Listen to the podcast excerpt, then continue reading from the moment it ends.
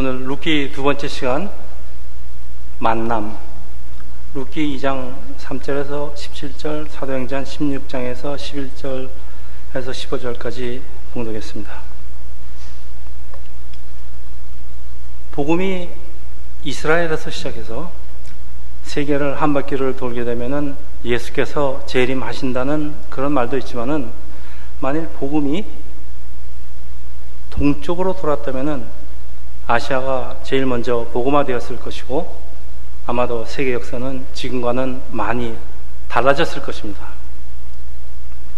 세상의 많은 것들이 그 지구의 자전 방향을 따라서 서에서 동으로 흘러가는데 왜 복음은 동에서 서로 흘러 아시아보다 유럽을 먼저 복음한 것일까요? 이것은 우연히 일어난 사건이 아닙니다. 하나님께서 인류를 구원하시기 위해서 사람의 크고 작은 일에 일일이 간섭을 하신다는 것은 우리 성경의 기록을 보면 잘 알 수가 있습니다. 성경에는 사람의 일상의 삶에서 우연히 일어나는 듯 보이는 것들이 우연이 아니라 하나님의 계획 안에 있는 것을 보여주는 사건들은 참 많이 있습니다. 아버지 야곱의 사랑을 독차지하는 요셉, 또 그것을 질투하는 형들에 의해서 요셉은 이집트로 팔려가지만은 사실은즉 야곱의 모든 식구를 이집트로 이주하게 하시려고 하나님께서 나 요셉을 선발대로 먼저 보내셨다는 요셉의 고백이 창세기 45절 45장에 나와 있는데 제가 잠깐 읽겠습니다. 당신들이 나를 이곳에 팔았다고 해서 근심하지 마소서 한탄하지 마소서 하나님이 생명을 구하시라고 나를 당신들보다 먼저 보내셨나이다.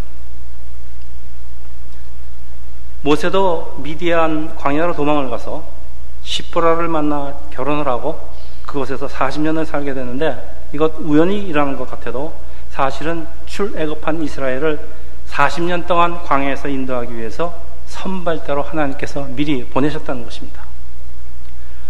또 여호수아서의 그 살머니 가나안의 정탐꾼으로 들어가서 기생 라합을 만나고 결혼을 하게 되는 것도 이 하나님의 섭리 안에 있던 것은 살몬과 라합 사이에 낳은 아들이 바로 오늘의 주인공 보아스이고 오늘 본문은 보아스와 루스의 만남을 보여주고 있기 때문입니다.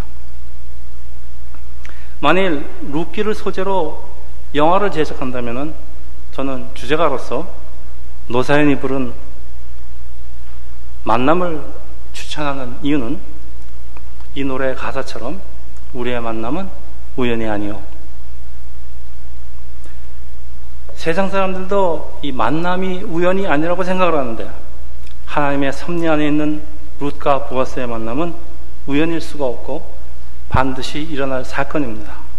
오늘 본문 3절입니다.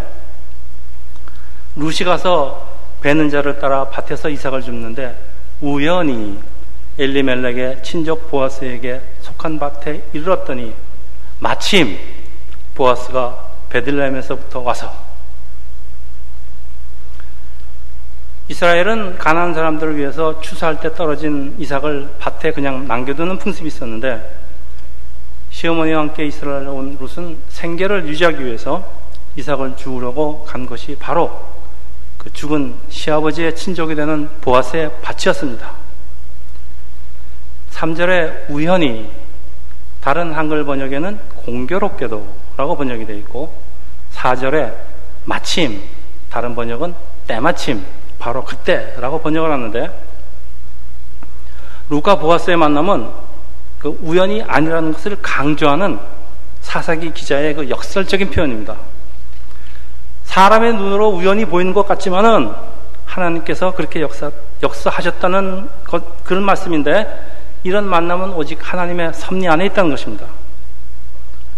6절 제가 읽겠습니다. 배는 자를 거느린 사원이 대답하여 이르되 이 여인은 나오미와 함께 모압 지방에서 돌아온 모압 소녀인데 아침부터 와서 잠시 집에서 쉰 후에 지금까지 계속하는 중입니다.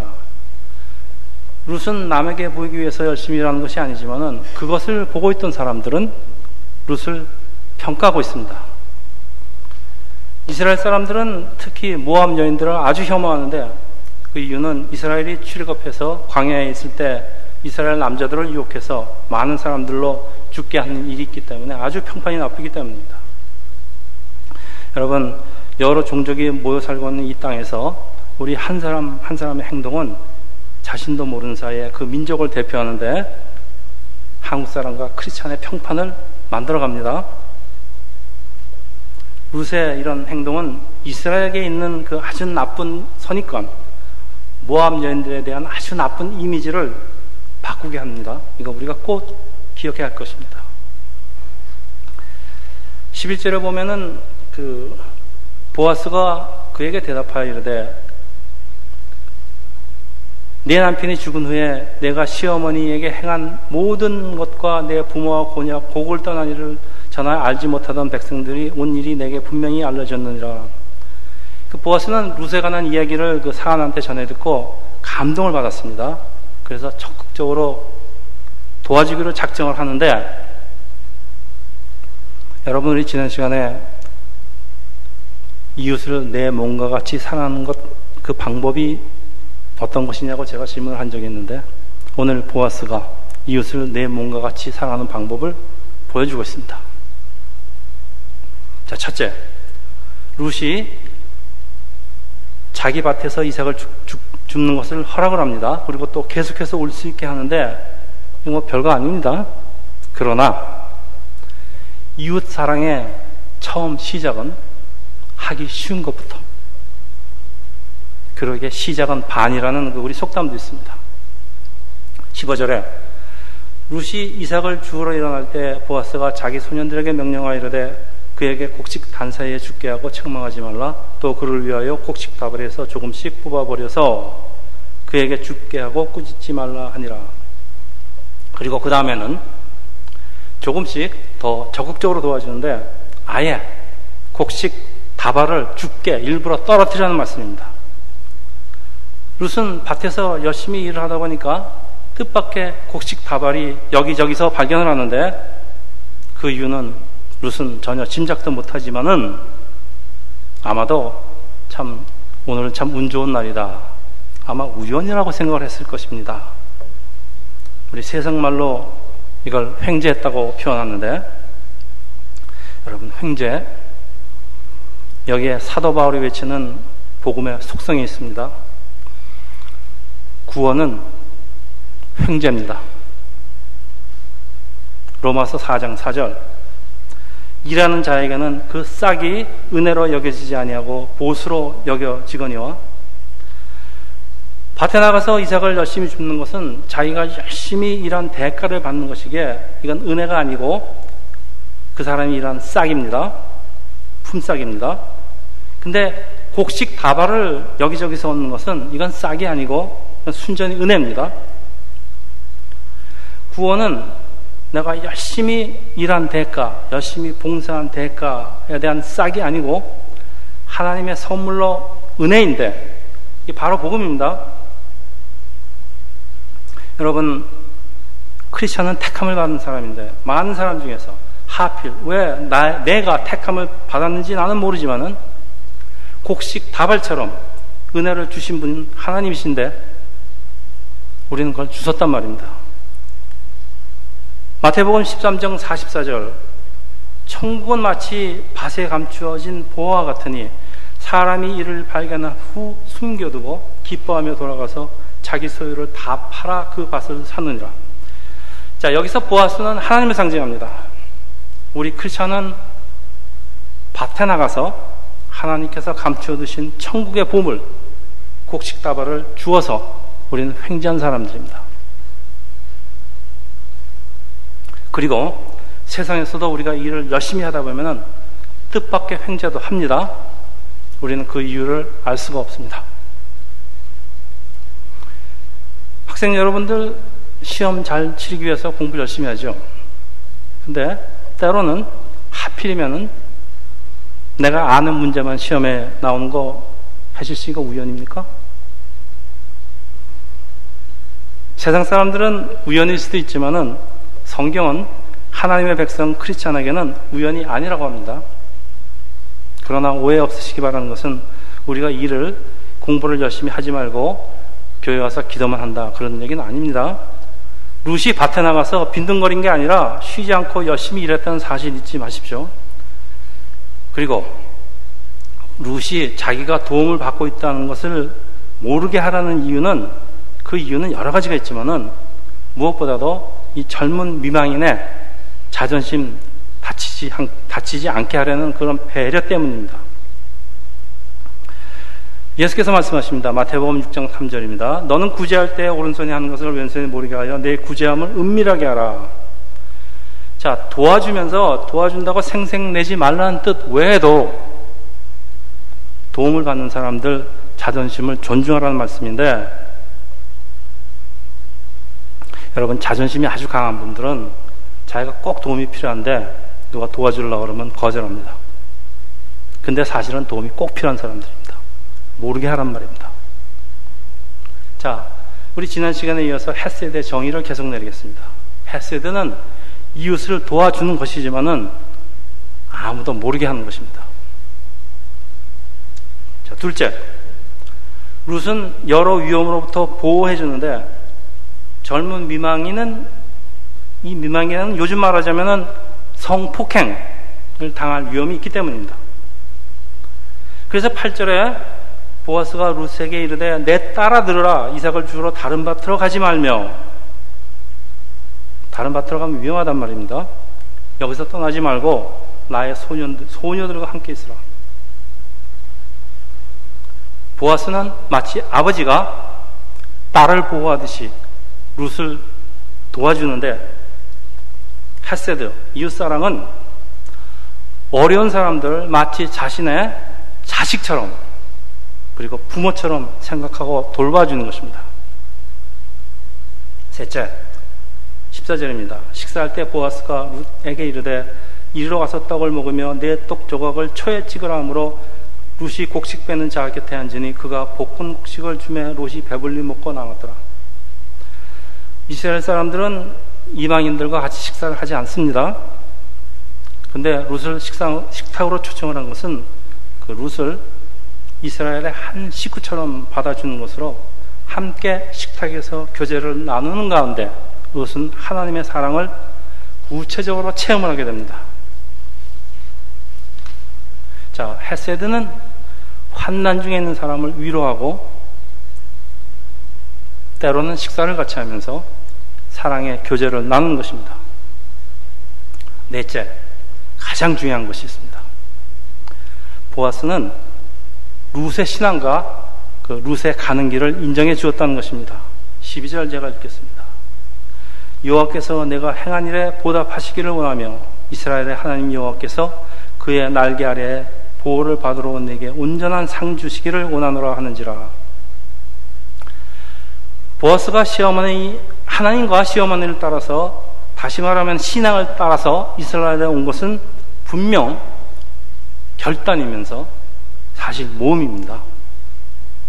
근데 과연 자기가 이런 결단을 하고 모험을 했는데 자기가 올바른 결정을 했는지 확신이 필요한데 루시 이런 보아스의 말을 듣고 얼마나 위로가 됐겠습니까? 하나님께서는 하나님의 신실한 종 보아스를 통해서 루스의 신앙의 길을 칭찬하고 위로하십니다. 루시 모압을 떠난 것은 루시 모압을 떠났다는 것은 우리 크리스찬이 세상의 가치관대로 살지 않고 그것을 떠나서 하는 것을 말하는데 그러니까 예수를 따르는 길은 하나님께 나의 모든 것을 걸고 가는 길인데 근데 어려움이 계속되면은 꼭 내가 무엇을 잘못하고 있다는 생각이 들기도 합니다. 이럴 때 이런 격려의 말씀을 들으면 얼마나 위안이 되는지 모릅니다. 여러분, 주위에 이런 분들 많이 있는데 이런 분들 보시면요. 많이 위로와 격려를 해 주시기를 바라는 것은 이런 분들의 꼭 필요한 했어야 되는 여러분의 따뜻한 격려입니다. 이것은 교회의 형제 자매로서 우리가 반드시 해야 할 일입니다.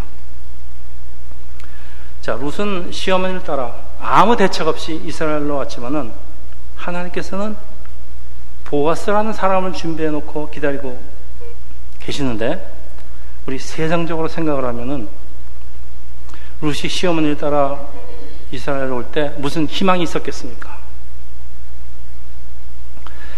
우리가 절망 속을 헤매갔을 때 참 세상이 깜깜합니다. 뭐 세상이 깜깜한데 구체적으로 우리한테 무슨 바람이 있겠습니까? 그런데 룻은 현실과 부딪히면서 하루하루 최선을 다하니까 모든 것은 그녀를 위해서 이미 준비가 되어 있었습니다.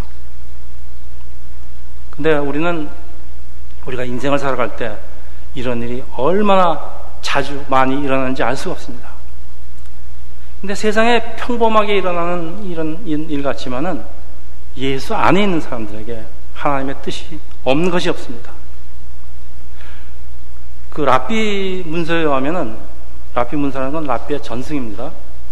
나오미가 루스를 데리고 베르, 베들레헴에 돌아오는 날이 바로 보아스의 아내의 죽음을 애도하는 날이었다고 합니다. 이 죽음이나 이혼이나 어떤 이유든지 서로 사랑하던 사람들이 헤어지는 것은 우리의 삶 속에서 일어나는 가장 아픈 일 중에 하나입니다. 여러분, 주위에서 이런 분들 만나면요. 따돌리지 마시고요. 아주 특별한 관심을 가지고 유래해 주시고 사랑해 주시는 것이 바로 이웃을 내 몸과 같이 사랑하는 것입니다.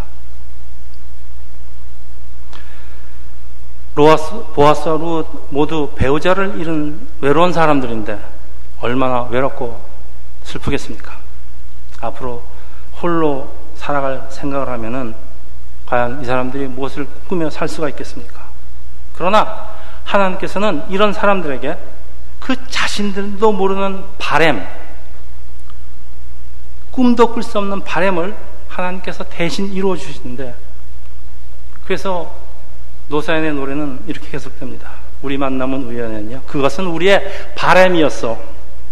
바랄 수는 없지만은 영혼을 태우리. 세상 사람들도 압니다, 이런 걸.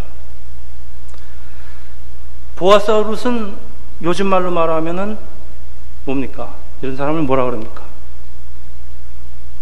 돌아온 싱글, 줄이면 뭐라 그럽니까? 돌싱이 만나게 되었는데, 이 둘싱이 돌싱이 결혼함으로 서로가 서로를 구해 주었는데 여러분 이것이 과연 우연일까요?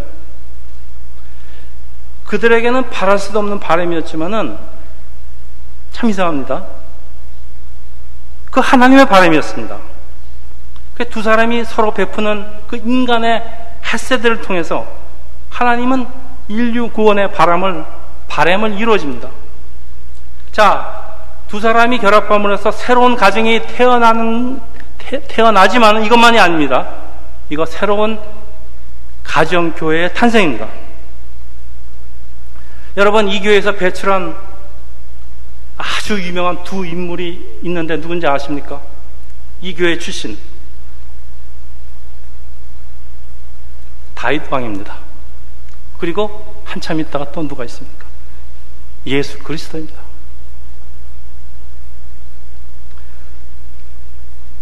여러분의 가정도 이런 교회가 되시기를 축원합니다. 자, 룻게는 하나님께서 사람의 일에 직접적으로 간섭하고 역사하는 손길은 보이지 않습니다. 그러나 하나님께서 하시는 일은 지속적이면서 은밀한 것으로 표현이 됩니다. 그래서 룻기 저자는 룻이 어떻게 해서 보아스의 밭으로 가게 되는가를 우연이란 단어를 사용하지만은 이들의 만남은 필연적으로 꼭 일어날 수밖에 없는 하나님의 섭리 안에 있습니다. 우리가 살면서 하나님이 하신 일을 볼 수는 없지만은 하나님께서는 열심히 일하고 있다는 것을 설명하는 것이 이게 루키입니다. 여러분, 젊은 나이에 배우자를 잃는다는 것은 사람의 삶 속에서 일어날 수 있는 손실 중에서 가장 큰 손실입니다. 그러나 오늘 본문은 그런 손실과 그 사람들의 아픔을 통해서 루시 어떻게 하나님의 백성이 되고 예수의 할머니가 되고 보아스가 다이당의 할아버지가 되는 것을 잘 보여줍니다. 여러분 인생 역전의 드라마를 보여주고 있습니다. 나에게 환난이 찾아올 때 우리 아무리 기도해도 하나님께서는 침묵하시는 것 같을 때 그래도 하나님 하나님을 의지하면서 기다리는 것 이것이 하나님께서 우리에게 보시기를 원하는 믿음입니다. 그래서 나에게 가장 큰 믿음이 필요할 때는 나를 둘러싸고 있는 세상이 캄캄해서 내가 더 이상 갈 곳이 없을 때. 그래도 내가 당장 할 수 있는 것부터 시작을 하고 최선을 다하면서 나의 오늘을 살아가면서 하나님의 역사를 기다리는 것입니다. 자, 오늘 두 번째 본문은 예수 믿는 자를 핍박하려고 담에색으로 가던 도중에 부활하신 예수를 만나서 회심을 한 사도 바울에게 바나바라는 동역자를 준비하시고 안디옥 교회에서 바나바 동력을 시작하게 하십니다. 사도 바울은 바나바는 이 교회를 전처지로 하고서 이방인 구원을 위해서 전도 여행을 하던 중에 지금으로 말하자면 지금의 터키에서 동쪽 아시아 쪽으로 움직이러 가였지만은 성령이 허락하지 않아 방향을 돌려 서쪽 유럽으로 넘어갑니다. 마게도니아 빌리포에서 안식일에 기도할 곳을 찾아서 강가로 나갔다가 루디아라는 여인을 만나게 되는데 이 만남은 그 여인의 집이 다 세례를 받는 사건이 일어나고 루디아의 집에 교회가 설립되는데 이것이 바로 유럽 최초의 교회입니다. 사도행전의 저자 누가는 바울과 루디아의 만남이 하나님께서 미리 준비하신 일이라고 밝히고 있는데 당시 유대계의 한 종파에 불과하던 기독교는 로마 제국이 건설한 길을 따라서 전 세계로 전파됩니다. 그리고 당시 헬라 문명을 지배하고 있던 그 헬라 언어, 그리스 언어는 세계에서 공통어로 사용되고 있었던 때이라 복음은 이 헬라어의 날개를 달고 로마의 길을 통해서 전 세계로 신속하게 퍼져갑니다. 자, 이런 상황에서 복음이 동쪽으로 흘러갈 수가 없는 이유입니다. 하나님께서 꼭 필요한 곳에, 꼭 필요한 시기에, 꼭 필요한 언어를 가지고 복음이 전파되기 위해서 교회를 세우시는 일은 지금도 계속되고 있습니다. 저와 백금현 목사 우리 부부는 양로원에서 사역을 하던 중에 우연히 지금 예배를 드리고 있는 이 교회에 출석을 하게 되어 있는데 이 Second Reform, Reformed Church는 올해로 160년이 된 교회입니다. 160년.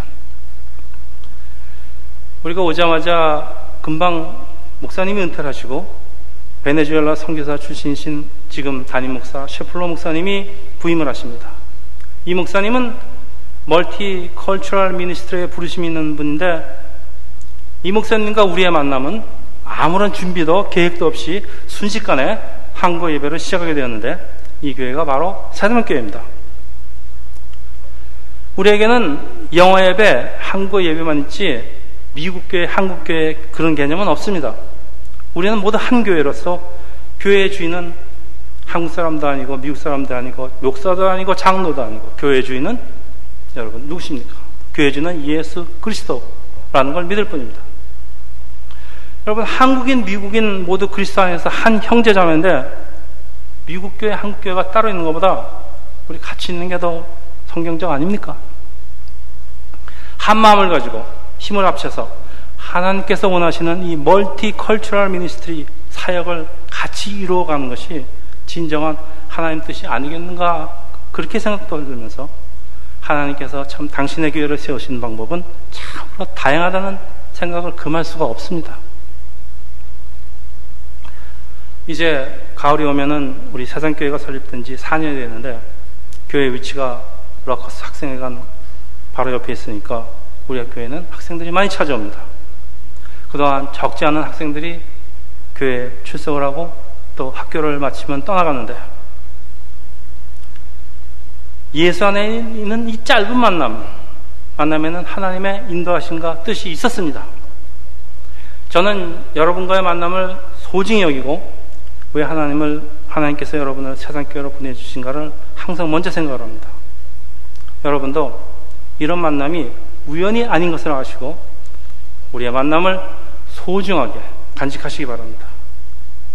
이제 곧 몇 분의 학생이 졸업을 하고 우리는 헤어지게 될 것입니다만은 참 섭섭합니다. 졸업해서 가는 분들 있으면 축하합니다. 그렇지만 참 섭섭합니다. 우리 회자 정리라는 말이 있죠. 한 번 만난 사람은 반드시 헤어지게 된다는 그런 말입니다. 여러분들은 이제 교회를 떠나가시는 분들은 앞으로 여러분이 살게 될 곳에서 교회를 선택해야 됩니다. 여러분 좋은 교회를 또 좋은 목자를 만나는 것은 앞으로 여러분의 신앙의 여정을 아주 결정하시, 결정합니다. 그리고 이 신앙생활은 여러분의 일생과 여러분의 영원한 삶을 결정할 것입니다. 물론 하나님께서 여러분의 삶을 간섭하고 인도할 것을 저는 기도하지만은 영을 분별하고 좋은 교회와 목자를 선택하고 가리는 것은 여러분의 목이라는 것 꼭 마음에 두시기 바랍니다. 이제 말씀을 마치는데 우리의 만남은 우연이 아니요.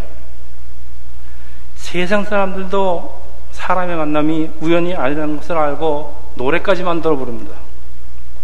우리 인생에서 우리의 삶을 결정하는 것이 바로 이 만남인데 여러분 이런 만남을 우리가 선택할 수 있겠습니까? 여러분 누가 여러분의 부모를 선택할 수 있습니까? 누가 여러분의 학창 학창 시절의 담임 선생님을 선택할 수 있습니까? 그러나 이런 만남은 우리 인생에 아주 중요한 획을 긋게 되는데 우리 삶 속에서 우연히 만나게 되는 사람이 그 사람의 삶을 결정해 버리는 게 너무나 많이 있습니다. 중학교 때 만난 수학 선생이 싫어하고선 아예 수학하고는 담을 쌓아버리는 사람이 있습니다. 고등학교 때 만난 담임 선생님은 나의 평생의 직업을 결정해 버립니다. 대학교 동아리에서 우연히 만난 이성은 나의 인생의 반려자가 되어서 나의 일생을 결정해 버립니다. 우리의 삶 속에서 일어나는 우연한 일들은 그것이 우연이었든지 필연이었든지 몰라도 이렇게 우리의 삶을 결정해 버립니다. 우리는 많은 사람을 만나고 그리고 서로에게 많은 영향을 주기 때문에 그 만남이 하나님 뜻 가운데 있는지 여러분 기도하면서 지혜롭게 판단해야 됩니다. 왜냐하면 악한 영들은 우리를 미혹하려고 틈만 있으면은 노리고 있기 때문에 꼭 좋은 만남만 있는 것이 아니기 때문입니다. 만남이 하나님 뜻 가운데 있는지 기도하면서 지혜롭게 분별하고 판단을 해야 하는 것, 그 이유는 다윗과 바세바의 만남, 아합 왕과 그 악녀 이사벨의 만남, 그리고 삼성과 삼성과 딜라일라의 만남은 만나면 안 되는 사람들의 만나기, 만남이었기 때문에 그 삶을 그르치는 이야기들입니다. 여러분, 때로는 잘못된 만남이 우리의 삶을 어렵게 하지만은 그러나 여러분 두려워하실 필요는 없습니다. 하나님의 자녀에게는 이 모든 것을 합력하여 선을 이루는 우리 하나님이 계시기 때문입니다. 여러분, 우리의 삶 속에서 무엇보다도 가장 중요한 만남, 반드시 있어야 하는 만남은 부활하신 그리스도의 만남입니다. 이 만남은 이 땅에서의 삶은 물론 우리의 영원한 삶을 결정해 버립니다. 여러분의 삶 속에서 모든 만남을 예수께 맡기고 기도하면서 지혜롭게 그리고 소중하게 간직하시기를 예수 이름으로 축원합니다. 기도합니다.